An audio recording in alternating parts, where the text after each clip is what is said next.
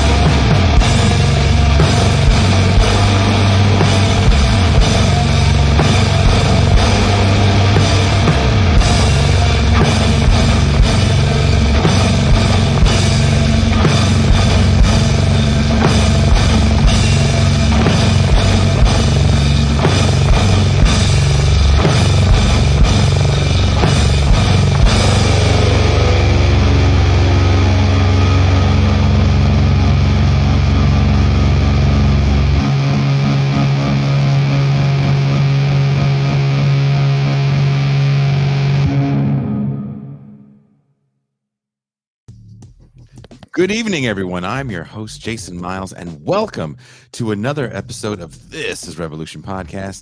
Thank you all for joining us. Before we start, if you're new to the channel, please subscribe and don't forget to hit that notification bell so you are alerted whenever we go live. We're constantly adding cross streams with other channels and adding new shows.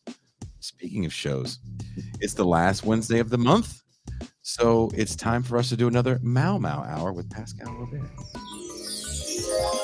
This one is sure to be a spicy one since he's going to be uh, pointing his vitriol at the legacy of Black fraternities. If you want to be a part of the show and call in or have your questions read on air, there's only one way, and that's become a patron. We do, we do air the show at 6 p.m., but it goes live for patrons only at 5 p.m. Pacific time. And that is where you can interact with Brother Robert.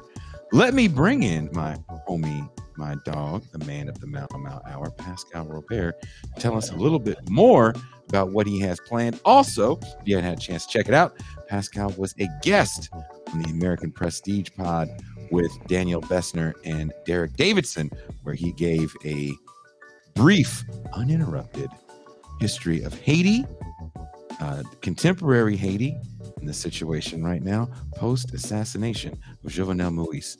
Please welcome Pascal Robert.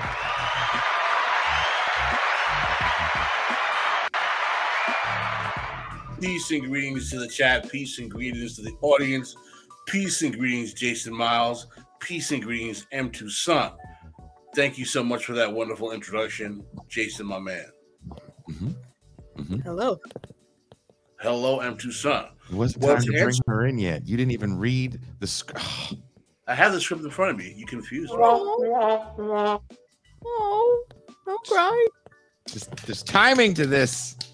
You're ruining the timing. I just said peace and greetings, M2 Son. You weren't supposed to. She's not supposed to be here physically until the introduction. Okay. This is why I don't. In terms of the uh, topic for tomorrow's Mau Mau Hour, we're going to be looking about the legacy of black fraternities and sororities, class, politics, and their social role as uh, creating the institutional mechanism for the petit bourgeois buffer class in black politics. So we're going to have uh, Jeff Kennedy as our guest. So the subject matter is going to be class, color, eugenics, and black fraternities and sororities. There's a eugenic aspect to black fraternities. Very much so. Is it a color thing? No, it's uh, many of their early members were major sponsors of eugenics. So it has nothing to do with hair texture. No, except maybe they like certain kind of combs.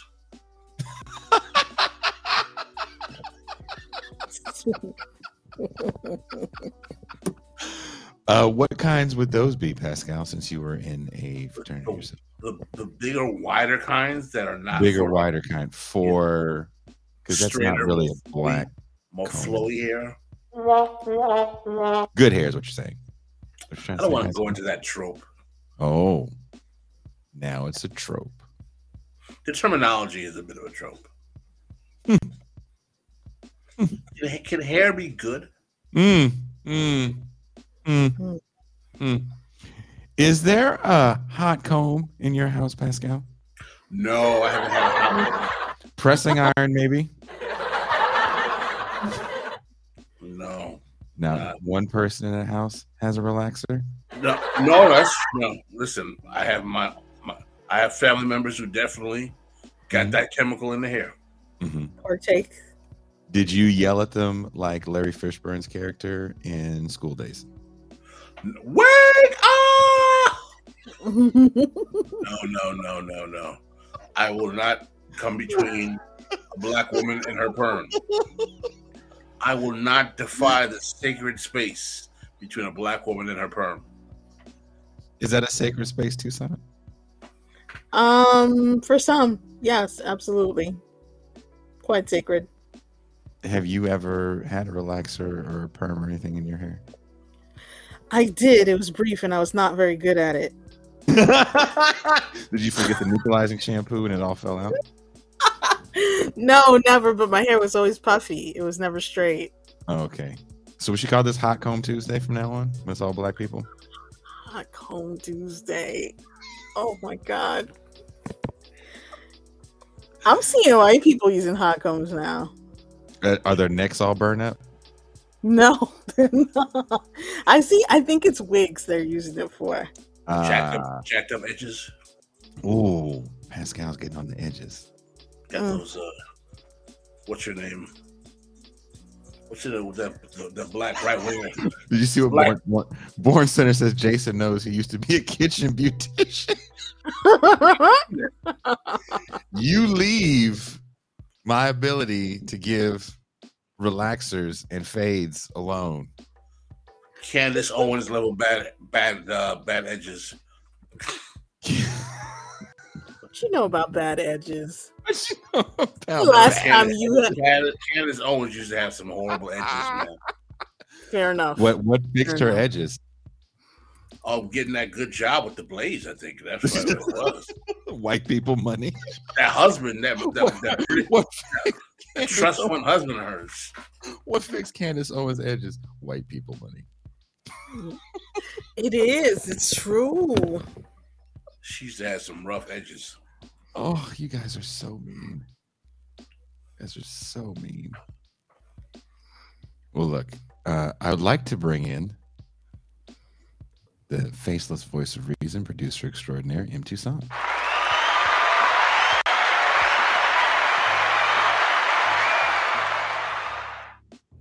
How are you, Toussaint? Are you excited about the show tonight? I am very excited about the show tonight. It's Nothing... been. Oh, go ahead. Go ahead. It's been 13 years in the making. That's a long time. It's a long, long time. Don't I know, right? Don't drop the baby. Were you worried when everybody came in late and then the two other black dudes came in like Eddie Kane from the Five Heartbeats? Strutting in. on our guest. We can see our guest in the virtual green room. He's like, peace. like, I ain't never doing a black show again. Mm-mm, mm-mm. Uh-uh. Never. Negroes is late. The edges is bad. This is nothing good can happen from working with black people. That's not true. Pascal, Yes. Mhm. you're a big fan of Killer Mike. Did you ever see his show when he was trying to buy everything?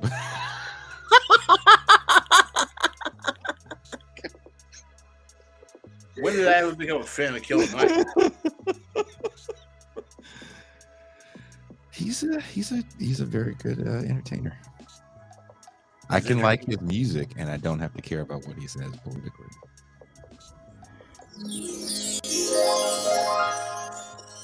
Some of his music is interesting. Um, did you ever watch his show Triggered, where he uh, tried to buy everything black No. because he he was trying to um, keep his black dollar circulating blackly? Is that how that works? Oh yeah, it's supposed to flip over in the black community. Yeah, like if you if you hand a black guy a dollar, then he'll turn it into ten. Uh, Something like that. No, No, that's You not how it works. black guy, he's supposed to hand it to another black guy. Oh, but does he fish for a lifetime? What happens to handing him the dollar? I'm so confused. Does he fish for a lifetime? Hand a black man a dollar. He'll fish for a lifetime, even though you never taught him how.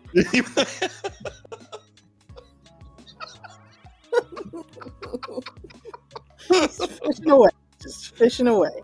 That's not how that works. I don't know, man. He's supposed to do it eleven times, I think. You hand it to him 11 times, the same dollar. Yeah, What happens on the 11th time? He gets it. on the eleventh time, he can give it to another community. Is it on the fishing line? And you're like, oh, Whoa, whoa, pull that back. Messed up things you do. Anyway, uh, I was also a guest on Billy Bunton's How Billy Sees It last night, where Billy got me to tear up a bit. Uh, the show got deep, as these conversations sometimes do. Before we bring in our guest, uh, MT, Mhm. you want to prepare the audience for what we're about to see tonight? Because I'm I'm a little not worried, but you know, religious topics can be can be controversial to some. I guess. I mean, come on, man. We grown. Like, it's okay. Pascal, are you prepared? This is this is your faith we're talking about here. Alhamdulillah Rabbil Alameen. Uh, did you just have a stroke? I said, praise Wait. be to Allah. Oh, okay. I never heard you uh, talk like Gene Bajlan before.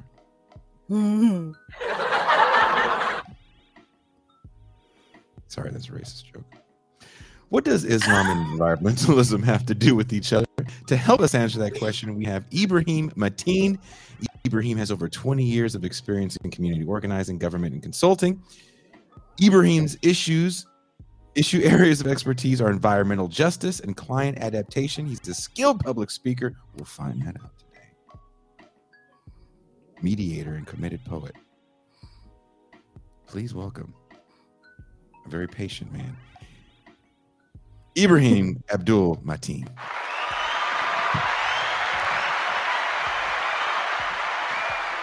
Y'all are, y'all are special.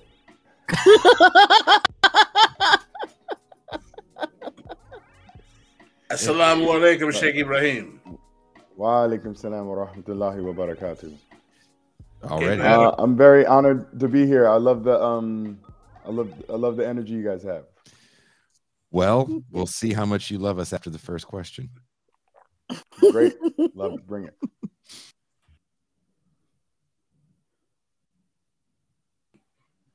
Alhamdulillah.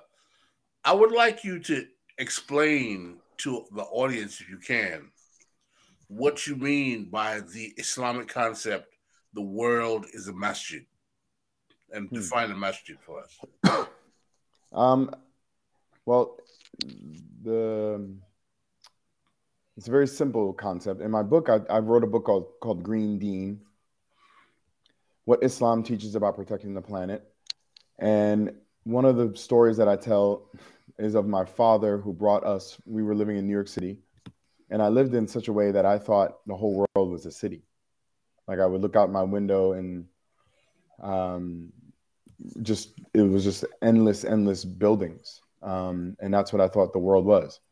And I got to, um, I remember we went for a hike outside of the city and I remember, and I, you know, we would, my, I would see my dad pray at home. I would see him pray at the masjid, um, which is a place like a like a church or a synagogue or a temple.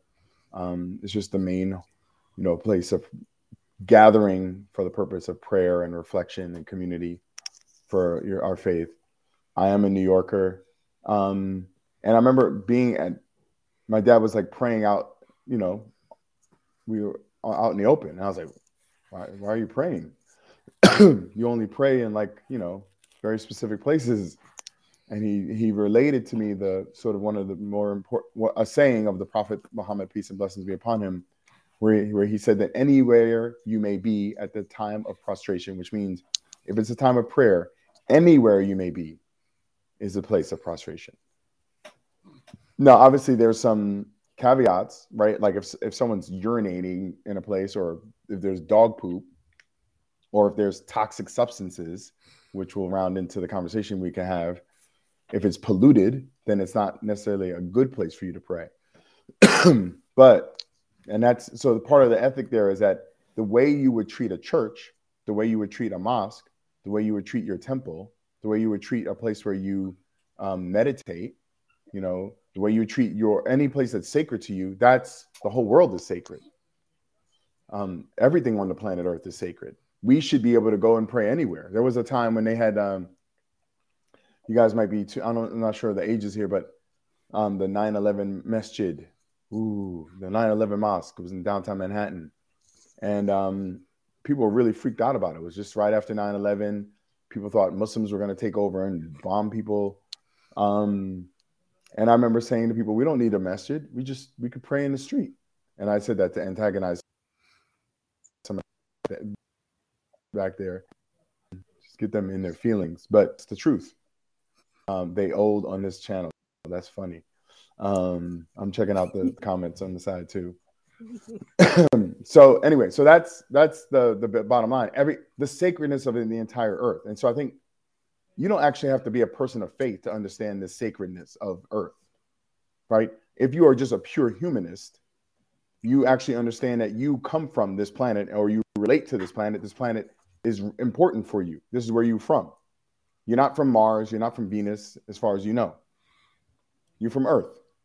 So it's an important place because everything you know comes from it. Everything, you know, every uh, what was that famous uh, quote? Um, I forget his name. The the the um, uh, he said, "Everyone you've ever known, everyone you've ever seen, everything that has ever happened has happened here."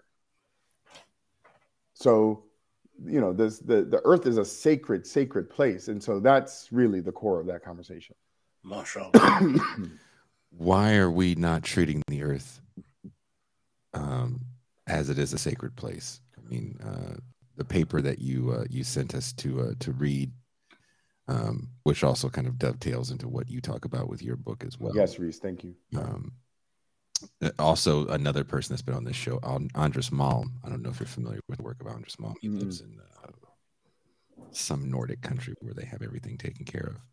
Um, right, right. I say that because we're friends with Andreas, but um, you know, when we think about zoonotic diseases, um, mm-hmm. these are a mm-hmm. byproduct of deforestation and this is a very serious mm-hmm. problem and i think most people are ignoring as the pandemic for for many is over mm-hmm. inverted mm-hmm. quotes um no one likes to talk too much about these future pandemics and we will be seeing more because of deforestation i mean the, the you know i'm trying to balance the, the, the, my thoughts because i think when i um when I think about our responsibility with just basic land management, um, you guys still there? Yeah, you guys still there. with just basic land management, I think um, the I and, and so this is where I'll share a bit of the Islamic framework where in Islam you can't just like destroy everything and extract everything out of the ground and then not leave it better than you found it. Um, traditionally and legally, you have to set aside land for people to hunt and fish. You have to set aside land for people to um, uh, live and sort of grow things.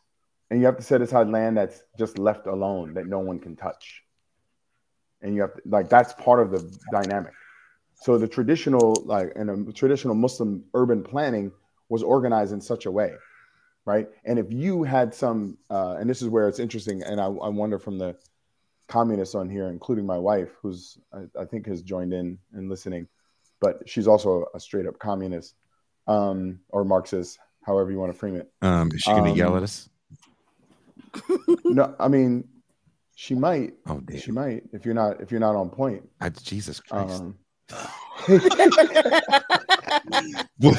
what in the Stalin is going on in your house?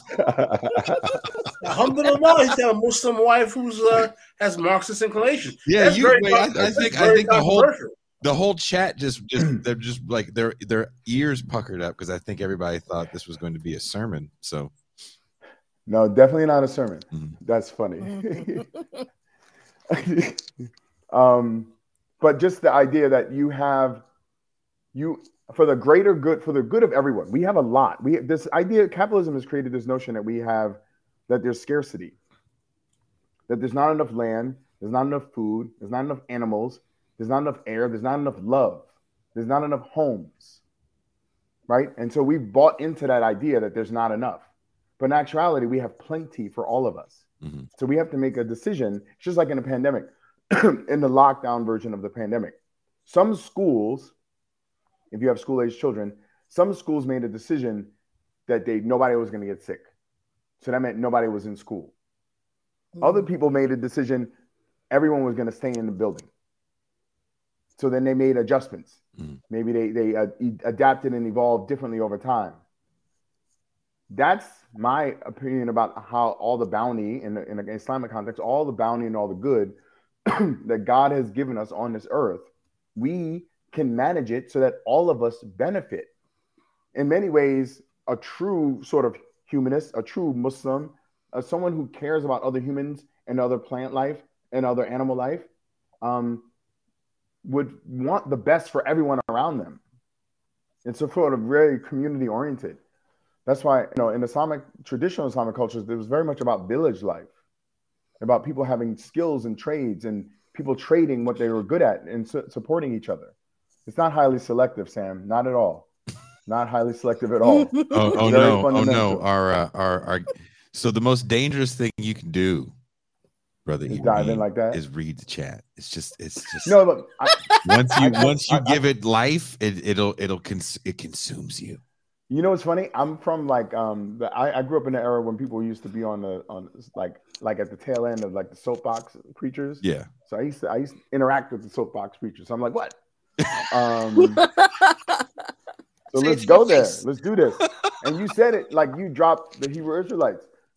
yes. I'm like, let's have that conversation. Um, but all that being said, I think that there's like um, the ideas of land management. So now you don't get rational, human based, and, and like protection of plants and animals and humans land management in any system that exists right now on the planet Earth. Capitalism doesn't provide that. Democracy doesn't provide that. Mm. Communism, as we understand it, is the closest to providing. Socialists are the closest to understanding that and moving that direction. So that's the, that's an interesting thread of a conversation. What religions do that? Christianity definitely doesn't provide that as a, an underpinning. That's my opinion. Mm-hmm. Judaism doesn't. Judaism is very fickle and movement. And same thing with Islam. Islam is based on culture and based on other things. But at their at the core of Islam, from my understanding, my reading, you have a framework for how to manage land and organize land um, in a way that a lot of other traditions don't have. And I'll just add, most of our original traditions, right? If you go, if you were like the Haudenosaunee from upstate New York, the the five tri- the five tribes um, that had a, a, an incredible agreement. Um, other traditions all around the globe, wherever you're indigenous to, your people before colonialism, before capitalism, most likely had a better land management system than we have now. Why is that?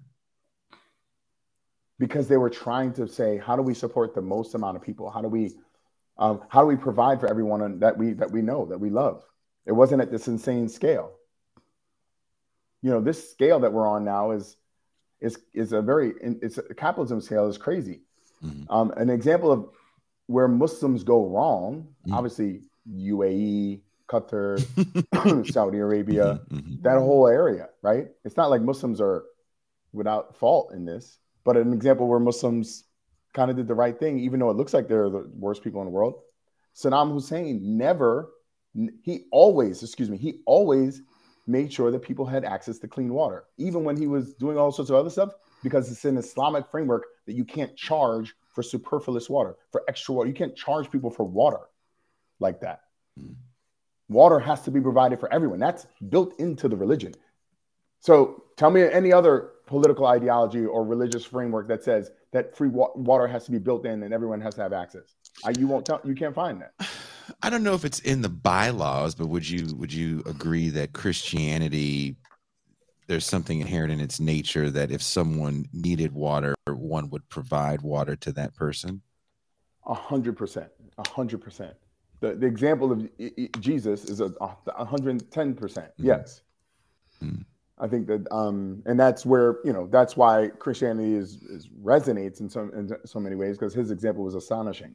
Mm-hmm. Um, but I, I, don't think the, Christianity didn't bring um, like a framework for how to manage the market. So, for example, in Islam, you have a framework where the marketplace is a place where you could you can't charge interest in the marketplace. Mm. You can't charge interest at all. And the principle behind that is you're not supposed to make money off of someone else's backs. So capitalism, as we see it, the way it's on steroids right now, is a result of people basically sitting fat mm-hmm. and borrowing and other people's money and making money off of other people's money. This is an insane idea. That was actually against the rules in Christianity until they were like, "Nah, we can make a lot of money." you know, brother, pretty dope. Sheikh Ibrahim, I gotta tell you right now, I'm really, really glad to have you on this show because I'm gonna tell you why.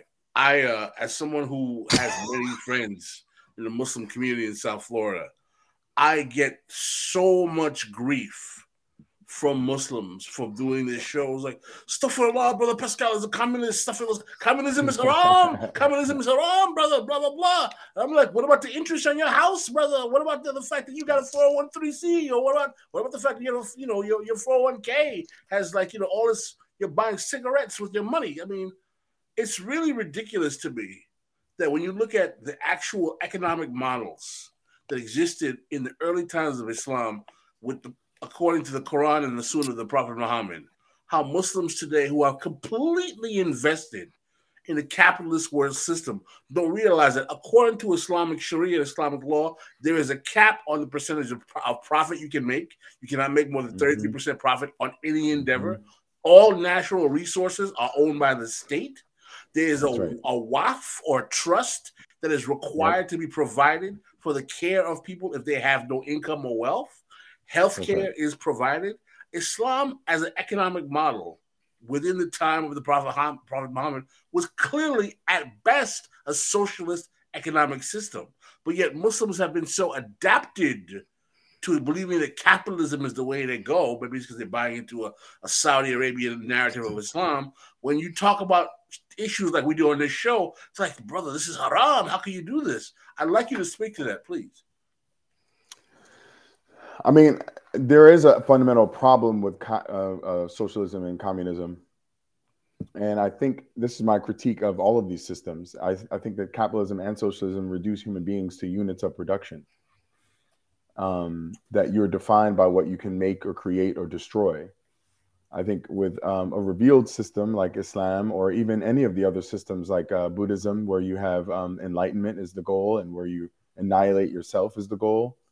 The the the value you place on a person within Islam, it's their their understanding of themselves um, and their relationship to the creator of the universe. Within a tradition like Buddhism or Hinduism, it's your ability to transcend this reality, and you're closer to that ability to do that means that you are a better person, that you are a higher value, or you have you're better than the next person who may not be able to do that.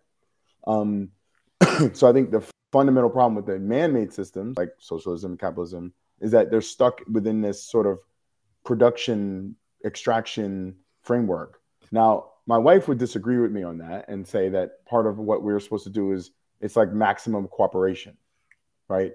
And how do you like, right? How do you like make sure that everyone has? So, not that it's it's it's great that someone can walk their children to school and the school is a good school and it's a healthy it's a healthy environment um, and someone's like wow i live a great life i can just stroll to school well i think that everyone so she would say everyone should be able to do that as opposed to dividing it up and saying these people can and these people can't um, and that that's the more important thing to focus on if i'm not uh, so i think that that's kind of the but but for me it's it's not actually um, that piece around what's my value and how I define my value.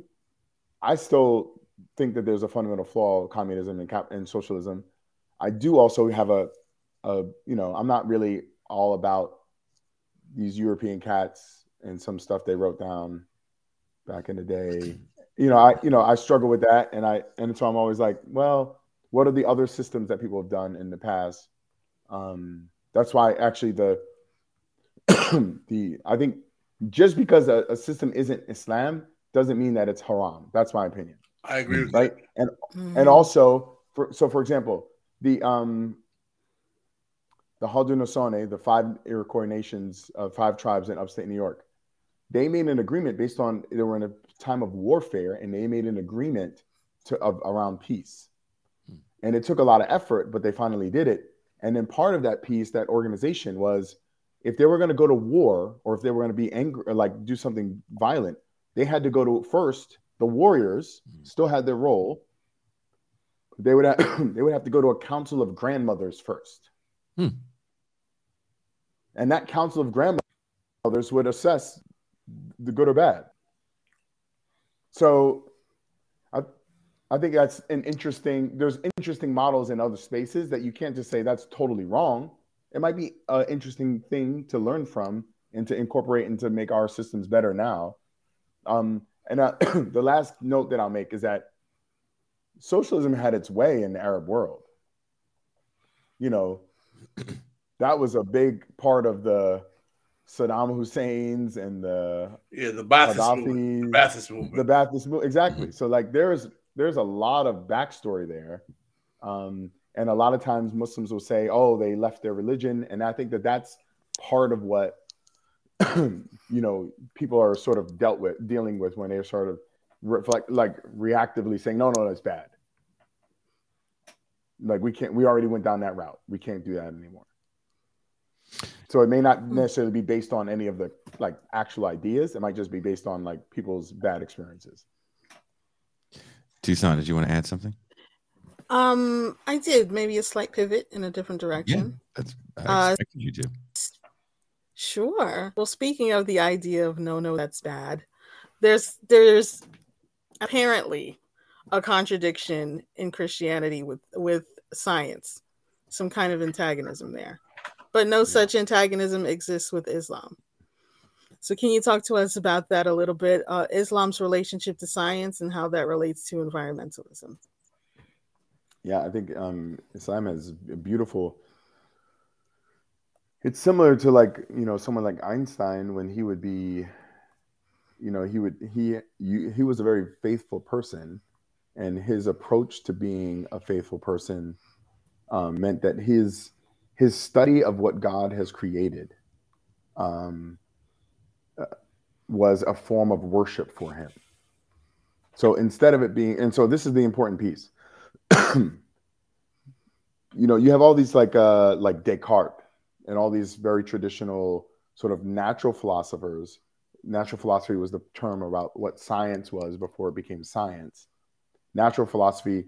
Most of those folks had to tr- were like translators, and they were trying to talk about um, uh, these new ideas ba- grounded in their sort of Christian, up you know, framing. Because the people they were talking to back then were um, mostly Christian, so they were trying to justify their enlightened ideas. Enlightened. the problem with a lot of what they discovered was that if they could not see something with their own eyes, if they could not observe it, then it wasn't true. They didn't believe it. Mm-hmm. That idea, that kernel of an idea, has sort of threaded into all of these different traditions. Where I mean, uh, like a scientific tr- approach, where people are always looking for the beginning of something. They're always looking to see and observe how it started. Right? Um, where does the universe? Where did it start? Who was the first human? I have to know. We have to solve this mystery. Islam is like, okay, we kind of know that. Mm-hmm. We get that. We know the beginning of stuff. We're not tripping about that. What we are actually more interested in is how does it work?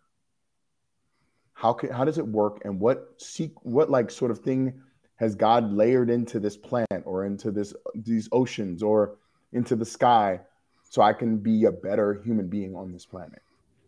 And so I can take care of it. And it's not, so like that's that's our function. We have to maintain the balance in the planet. It's called Mizan. We have to maintain the, the delicate balance that keeps all life humming and, and, and, and alive. So science is not about discovery of what's possible per se. It's more of deep understanding of what is in nature already. And then from that context, then you get to a couple of juncture points. It's when you discover some way to do something, because there's always unintended things that happen with science. Let's say you discover gunpowder or you discover nuclear weapons, right? Things that could destroy lots of people. Um, you discover birth control pills and then you you know do what america did and they just you know lie to thousands of puerto rican women and give them to them right? When you discover things you're like ooh what can we do with this? Then you start to there's a twisted evil side of science. And in islam well the, the, the junction point will say well if it's harmful should we be doing it? No. Mm-hmm. so then stop it so i think in many ways we're on this like crazy like European bender right now, right? They're like, you know, it's like old dirty bastard, but a white European dude with like white stuff all around his nose. and and that's and we're just like, like, oh, look what I can do. I can go to space. Really? Is that what we should be doing? Mm-hmm. I mean, I'm I love space for like the rest of them, but and for the flat earthers there, I'm sorry, I'm not on I'm not on that. But first we should go to the ocean first. Let's see. If we know everything about everything on the planet Earth, then maybe we could go to space. So, so it's like really like a. I'm actually on the board of the Union of Concerned Scientists. It's an organization that does advocacy around science and research around nuclear disarmament and climate change and other issues. A lot of reports and papers, but I also advise them and say, listen, these are what are the ethical questions that come up with science, and how do we communicate and talk about those ethical questions and not get down the trap of ooh, but we could try it. Like you like um you saw those ads that were trying to they were out there. There were some people lauding them and some people were showing them as the end of the end of times, the EctoLife. Did you guys see that? Mm-mm. No. It's like where you could grow a baby basically in like a little tiny incubator that you could bring home. Wow. It's like a basically like matrix kind of setup. Wow. You like like artificial um, amniotic fluid and everything. Um, and so like that's is that where is that just because we can do that is that good? Just because we can bomb people is that good? Like every military device that has ever been created from the beginning of time to this moment now was absolutely useless against the pandemic. No bomb, no missile, no gun, no atomic, nothing could have stopped that little tiny virus from killing us. So where's our priorities? Mm. United States has 900 bases around the globe. And a lot of that is because we're exploring things and discovering things. And we're using what because we can, because we can. That sort of logic of, oh, because we can do it is really dangerous. Hmm. We have a super chat. I want, I'm going to pop it up on the screen. Borhav wants to know Can Ibrahim please describe Islam's position on vegetarianism and or animal rights?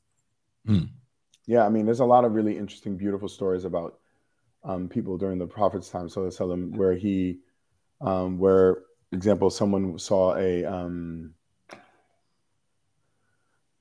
someone fed a dirty old dog some water out of their shoe and from a well and um, it was understood that that person was paradise go to heaven just for just demonstrating that we should taking care of animals basic idea. The prophet peace and blessings be upon him he um, did not eat meat inside of his home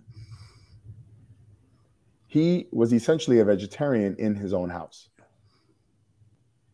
And he ate meat that was offered to him as a blessing, like as a gift. He wasn't like, no, no, no, I don't eat meat. I'm a vegetarian. He was like, you're offering me meat, this meat, I'm going to eat it. He wouldn't eat what was prohibited, like pork or other things, but he would eat things that were permissible and he would eat them in that context. Um, but he's, um, Sorry. So that's, I mean, that's an important thing for us. I think the way that Muslims ate and traditionally Muslims eat is that you don't eat a lot of meat, right?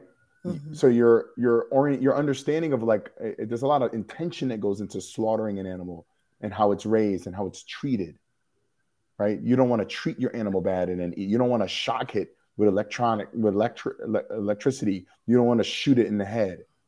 There's a certain process to it which is very similar to like Native American or even Mongolian sort of just the reverence and the respect for the animal as part of this larger web of life, and that you're part of it is with, with them. So there's like a there's so that's that. I will say there's an argument right now, not a religious argument, but a environmental argument that's rooted in our faith to being a, a vegetarian today. Um, but I wouldn't go so far as to say that I think that we should eat a lot less meat, dramatically less. And we should know where our animal comes from. And we should have a relationship with the land where that animal comes from. And that should be the framework that you should operate upon eating meat.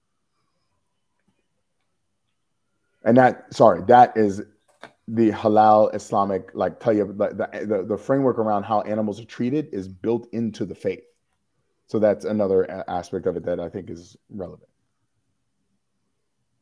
Pascal, do you want to add something to that? Yeah, I wanted to ask a question about the role of uh, tahara, purification, the use of wudu, and its importance to the Muslim and the Muslim body, and how that turn how that relates to environmental concerns as well.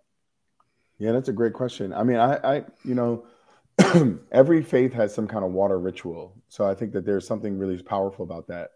Um, you know, it's not too too much you can say. I think one of the things that's important about wudu, which is basically the ritual cleansing that you do before you pray, um, is that you, um, if you are even there's a hadith, there's a saying that if you're even by a, stream or a lake or, or a, a running stream, you should not waste water even if you're there, even when you're making. So there's no there's never there's never a justification to waste water. Um, so I think that that's a really important thing. And then around purification, if you don't have water, you can also use like clean stone or dirt or a tree, which also says and implies that the things in nature are actually already purified. Mm-hmm. What? How do you think, as a Muslim, these ideals, which are very much in line with what were actually brought forth during the period of revelation and the life of the Prophet Muhammad. Number one, how do you think the Muslim world lost its way in its ability to implement mm. those things effectively? And what things can be done to bring back that original understanding of the faith re- rele- relevant to the environment and dealing with humanity and people overall. Yeah. Um well, I mean, you, you know, the, the, the constant pressure from so I think someone had said in there I was getting deep state. Um, I appreciated that comment in the, in the in the thing because there is a, a, conspiracy theory bone in me. Um, I think when you're uh, uh, Muslims started to sort of um, try and mimic Europeans, um, and that was sort of in the seven, late 1700s with the decline of the beginning of the decline of the well the 1800s really the, the, decline of the Ottoman Empire. Um, because I mean during the Ottoman Empire, just as an aside, the the the Holy Land, the Levant, um, those areas were where Jews and Muslims and Christians and all sorts of people lived in perfectly fine harmony for a long period of time, hundreds of years under Muslim rule. It wasn't like we're Muslim and we're going to take over and we're going to kick everybody out. No, that's not how it went. In Iran, there was a huge Jewish population until the 50s when the British and the Americans, you know, um, did their um, uh, colonial project around oil and extraction. So, you know, um, Mossadegh, the, the democratically elected leader of Iran in the 1950s, that the American CIA and the British intelligence d- took out. Um, the, these are this is what the, these are just examples of the colonial project, and this is like the end stage of it that we're talking about. You know, it's the, this project was a long-standing project, and you know, 100 years ago, over a little over 100 years ago, well, maybe now 100, little over 100 years ago, the lines in that air region were completely different. The Europeans have used a very clever tactic for so long, um, and that was divide and conquer. They did it first, not they did it first on themselves then they did it next on um, East Africans, I mean West Africans, um, and then they did it also on um, Arabs and also East South Asians. They would divide and conquer, and the, the, the physical representation of that divide and conquer is the lines that are drawn in the sand right now. Those are not lines that are relevant for the people there. Those are lines that are relevant for the people who wanted to control them and control the oil underneath their lands. Now, yeah, I think that that's the the core is we lost our way when we tried to mimic or we thought we were behind, and and that's you know we weren't, we were fine. Hmm. What do you think can be done to try to redirect the course? I think what you know, some people are doing it right. Like in the United States, you have places like Zaytuna College that are sort of um, just focusing on Islamic scholarship and a very sort of like robust education that includes Islam, includes sciences, includes math. Um, that's the sort of reality of the world, and so they're trying to prepare young people people to be prepared for the world, but also be rooted in a really solid understanding of their faith.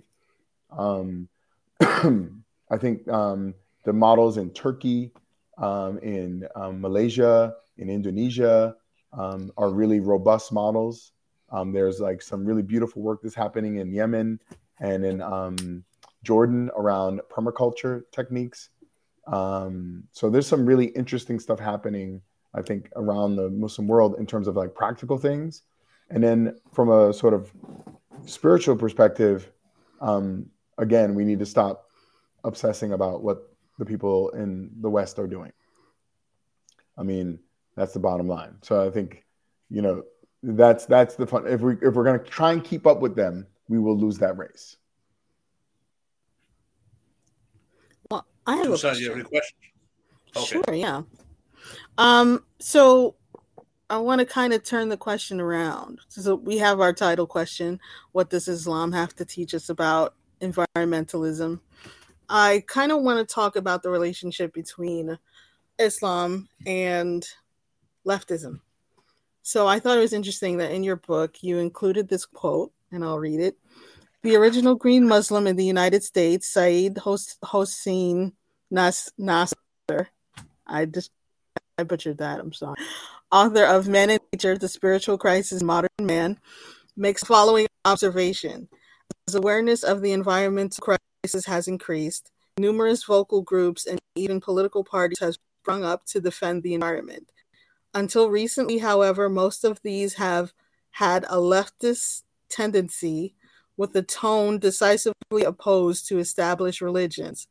Although this is now changing somewhat, while I have sought to convert the ecological movement into, while some have sought to convert the ecological movement into a religion in itself. So, how what what can you tell us about the relationship between, say, Christianity and environmentalism? I'm sorry, Christianity and leftism. Maybe it's an easier fit with Islam and leftism. Hmm. Tell us all about your marriage. Oh. Is what is oh. basically. I mean, I I get really um I don't, you know, the the dichotomy is like a trap. I feel like, mm. um, and we're stuck as like in like the ping pong of it. Um, so it's hard for me to like lean in on that. I do think we need like fresh thinking. Um, mm. and um, hold on, hold on. I just have to respond to Sultan Minzuma. No, bro, you're wrong. You were totally wrong. I'm just gonna throw that out there. um, um, um, I think for for our perspective, we are we're stri- I think for us is like standing on the side of people who are not the oppressors, not the colonizers, not the controllers, not the dictators on the local level. So like who's preventing people from getting access to housing? Who's preventing people from um, getting uh, uh, uh, from feeling safe in their neighborhood? And it's generally not another criminal; it's usually a police officer. Who's preventing people from from feeling like they can feel safe walking around in a community? Most of the time, that it's the the, the critics of those systems of those authoritarian systems that we live in. Mm-hmm. Um, are both left and right. The problem is that the right generally sees black and brown people, and this is why I always say this: is that Democrats, so to give you a sense of it, Republicans see black people as wild animals to be controlled.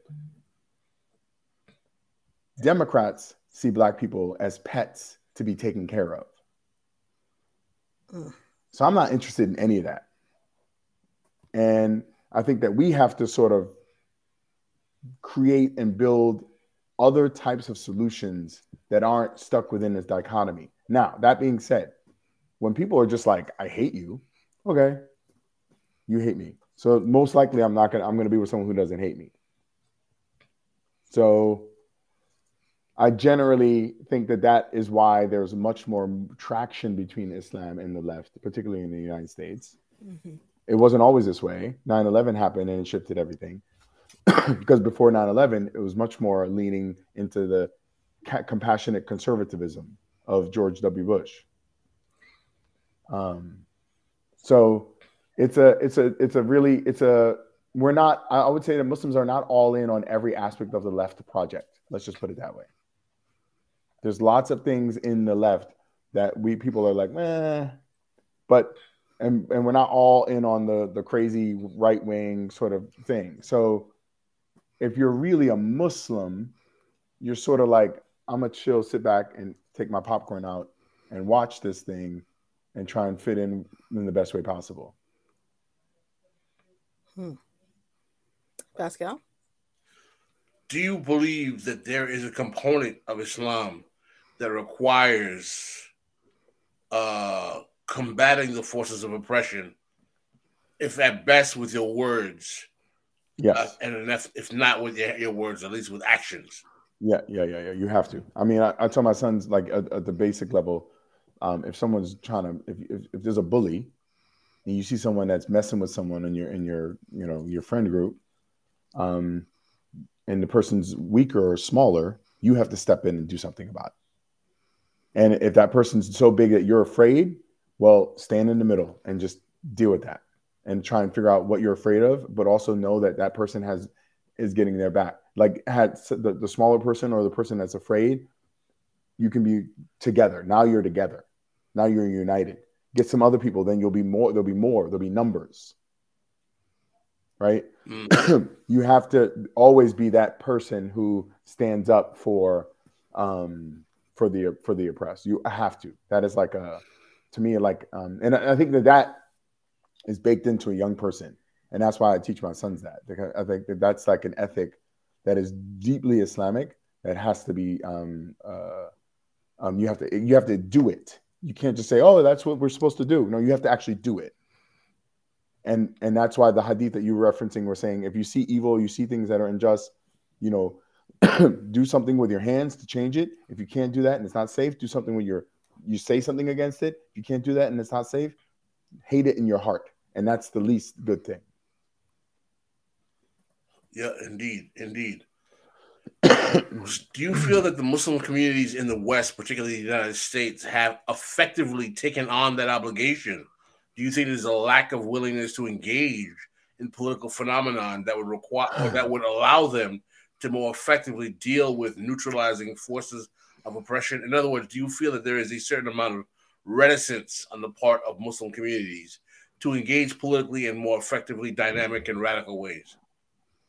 Um, I, I would say that we've regressed. Right today is the anniversary of Malcolm X being murdered at the um, Audubon Ballroom. Right, so we came out the gate with that, with um, Malcolm X and Muhammad Ali, people that were really all about it. And since then, we've sort of like slinked into the shadows a little bit. Um, but that's the core of who we are, I think. Again, what steps do you think can be taken to change that? I'm not I'm not a big macro person. You know, I think that we're in a I think we're in a different time frame. Um, there's an organization in, in um, Chicago called Iman, the Inner City Muslim Action Network. Um, I think they have a, a Chicago office, Atlanta, um, and DC, and they do really good, root, really rooted programming. They also um, like the UMMA Free Clinic in LA, where they started a um, um, they after the riots in in, um, in South Central back in the day, they built a clinic. Of Muslim doctors came together and built a clinic to provide free healthcare. Iman also has a free healthcare clinic in its in its sites in its locations. So I think part of it is like meeting people where they're at, and that's where and we as Muslims have to be more in a place of service. Um, so that's you know like we have to do that for a long time, you know, and also being supportive of other people's struggles for a long time, not just complaining about Islamophobia, not just essentially not just whining, but stepping up and being like, hey, we got you. We're gonna be we're supporting you. Do you think that there is a conflict that exists in particularly the West between immigrant Muslims and Muslims who convert in the West over certain tactical dynamics, cultural issues, or racial issues that brings forth conflict? I mean, that's a loaded question. Of course, there is. There's tons of conflict. Um, but there's also conflict within all those groups in and of themselves. The the the immigrants that came to the United States, mostly Arab, South Asian, from other places, they came here to make money. The, the most of the the Muslims that are from the United States that were Muslim here are African American primarily, traditionally. We came here various different ways, whether we were um, of slaves or we were folks, you know, from the Caribbean, um, and then they moved here, still descendant of slaves, but still made an in, independent choice to move here. Um, African descent folks that came later in like the 70s and 80s, um, different waves of, of Black Americans, of Black Muslims in the United States. I would say by and large, the dividing is like the people who came here for economic means or to make money, basically, to get theirs. Um, I think that that's where there's like a sort of a tension because they're not trying to like really, they're just trying to get theirs. They're not trying to like make the system run better, make people have better lives per se. They're trying to make sure that their family does well. And you know what? They might bounce at a certain point because they have a home to go back to. Toussaint, you have any questions? Sure. Well, I just want to say I saw someone in the chat much, much earlier on mention that religion and politics shouldn't go together. But I think you and I are are joined in not imagining or well imagining a kind of different category for environmentalism. I think you and I both see it as something everyone has a stake in. And your book is just outlining why you feel Islam or Muslims have a stake in it. Um, well, how do you imagine environmentalism? Oh, oh I, th- I, think we've got some technical difficulties. Deep state. I'm here. Deep I'm state. Here. I just through. Okay. I, um, I um, uh, to me, it's I think of things in terms of water, waste, energy, and food. I think of things in terms of like simple, um, persistent human problems. So if you took a, mm-hmm. an ancient human and brought them into the present, they would have to go to the bathroom. They would have to drink some water. They'd want a place to sleep. They need some clothes. They might they might be cold. They might be warm. They might you know like they there's they'd have some needs. These are problems that we've had for the beginning of time and will continue to, to have for a long time. Mm-hmm. And I call them persistent human problems. So really solving these problems at scale is what I is what I think about. You know, at the population scale, that's how you get population level decisions. Right? So instead of everyone individually drilling a water well in a place like Queens or in a place like Richmond, Virginia, you can't have everyone drilling a water well because then you're going to deplete the water table beneath you. No, you find a place outside of the city. You find a place that you can make sure that everyone can have water,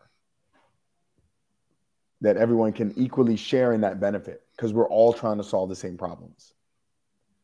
So to me, it's looking at each of these problems in the same in that same way. So it's not just like, oh, I want to be able to get whatever I want to eat whenever I want to eat it. No, it's like, what are we making in our bioregion that is um, that is fresh, that is relevant, that is now, that is from a local farmer. That and how do we support those farmers so that we stop creating these weird economies of people going all over the globe and supply chains that are completely impossible. Everyone should be within a regional supply chain that provides all of our needs, and we could do that. And I think that that's the framework that we need to go to instead of the nation state, instead of um, you know city states, or instead of like I'm a, you know, Fulani, or I'm a, you know, Igbo, or I'm a, um, you know, German, and they, these are the lines of the people that speak my language. Those things are silly. I think all these lines are silly based on all these silly ideas. It's not actually solving human problems. So that's that's my opinion about like the a, a future state or a, or sort of a, a, a sort of a north star to get to do you feel like we've answered the question tonight? What does Islam have to teach us about environmentalism? In one hour? I think we've given we've given a taste of it. Should definitely check it's, out the book.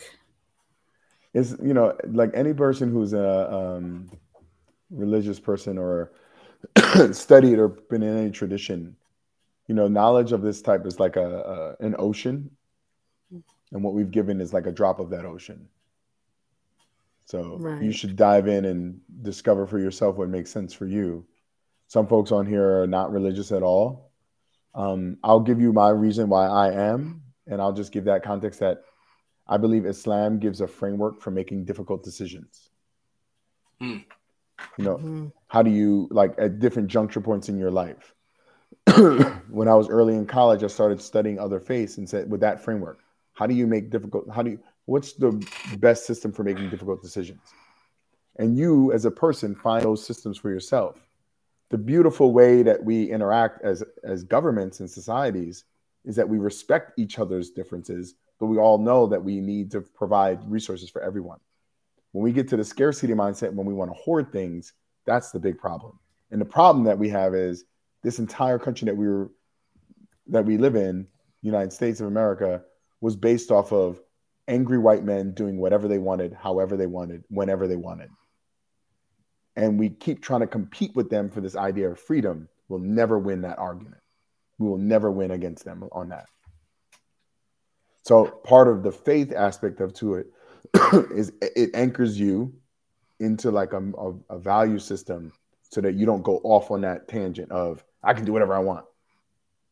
No, the boundaries are there. The boundaries are everyone has to benefit and you have to not destroy the planet in the process. So what does that look like?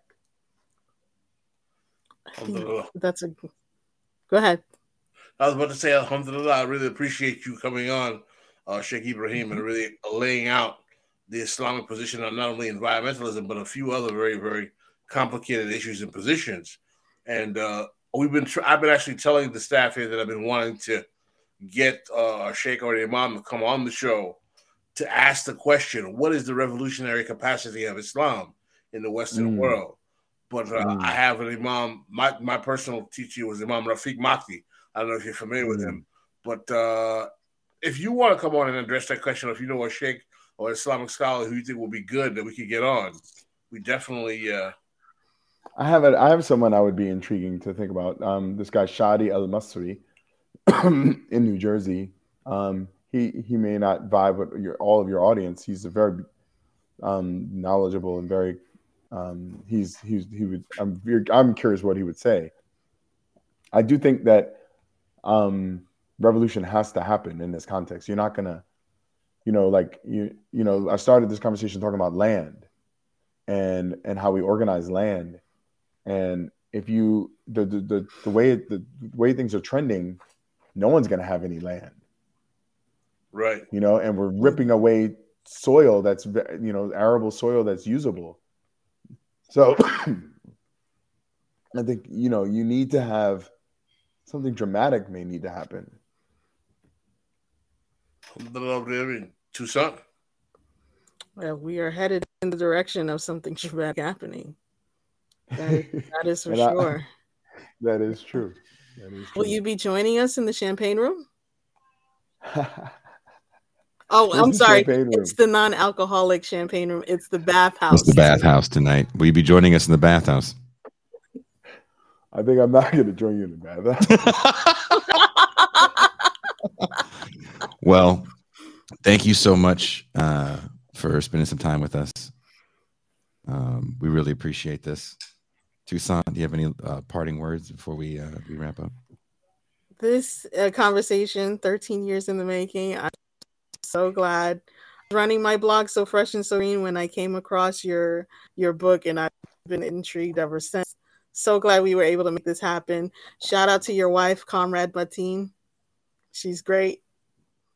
And um, um I feel like we yeah, answered the question. I'll, I'll just yeah, I'll say one thing real quick. Um, her, uh, her name is Fatima Ashraf. Okay. She is, she is, uh, um, like, it's really hard for her to be in this capitalist context because she is not of this system. Mm-hmm. Yeah. and she gets the faults. And so I think what she's doing is really raising our children, as as am I, with this sort of like razor sharp perspective you know, like you're looking at things. You know, we don't celebrate ha- Halloween for two reasons: because it's capitalist and consu- consumerist, and because it's not our religion. You just don't right? want the like kids to have we... candy. Just, just admit you just you, know, you, and, you, and, Mrs. Grinch won't don't want them kids to have candy. You know what that is? You know what that is? Because candy was the first cocaine. candy um, was the first cocaine. well, my, my son thinks he's Pablo Escobar during a uh, Halloween. Yeah, exactly. He's sitting there with a whole bunch of candy. The world is mine. I think that was the second, third really clever use of, of cocaine in a conversation about religion and the environment. And I've never done that. So kudos to you guys for facilitating. I'm, I'm, I'm looking at my I'm looking at my four year old son right now as he's eating a pizza roll, talking about uh, the chocolate hearts that he got for Valentine's Day. So you you might be onto something uh, with your candy. no, they, they're locked in. That's that's what it's about. That was the whole that was the whole hustle. Oh, we're gonna get this sugar. Oh, we got this sugar. We got this plantation. I got 300 Negroes. we got this, we got this. That's And what my then they just son says to his friend in the sandbox. We're gonna get this sugar. the sugar. And then then they spoon feed it. So I'm like, nah, we ain't having none of that. So there's but that's the that's the dynamic, you know, like you we're, we're all in partnership with people. So you the people you should partner up with should be people that you're willing to, you know, ride with if this thing goes about, you know, to revolution, basically. That's the vibe. Well, thank you, That's brother, about very much, brother Ibrahim. And we All right, God bless are Out. Out.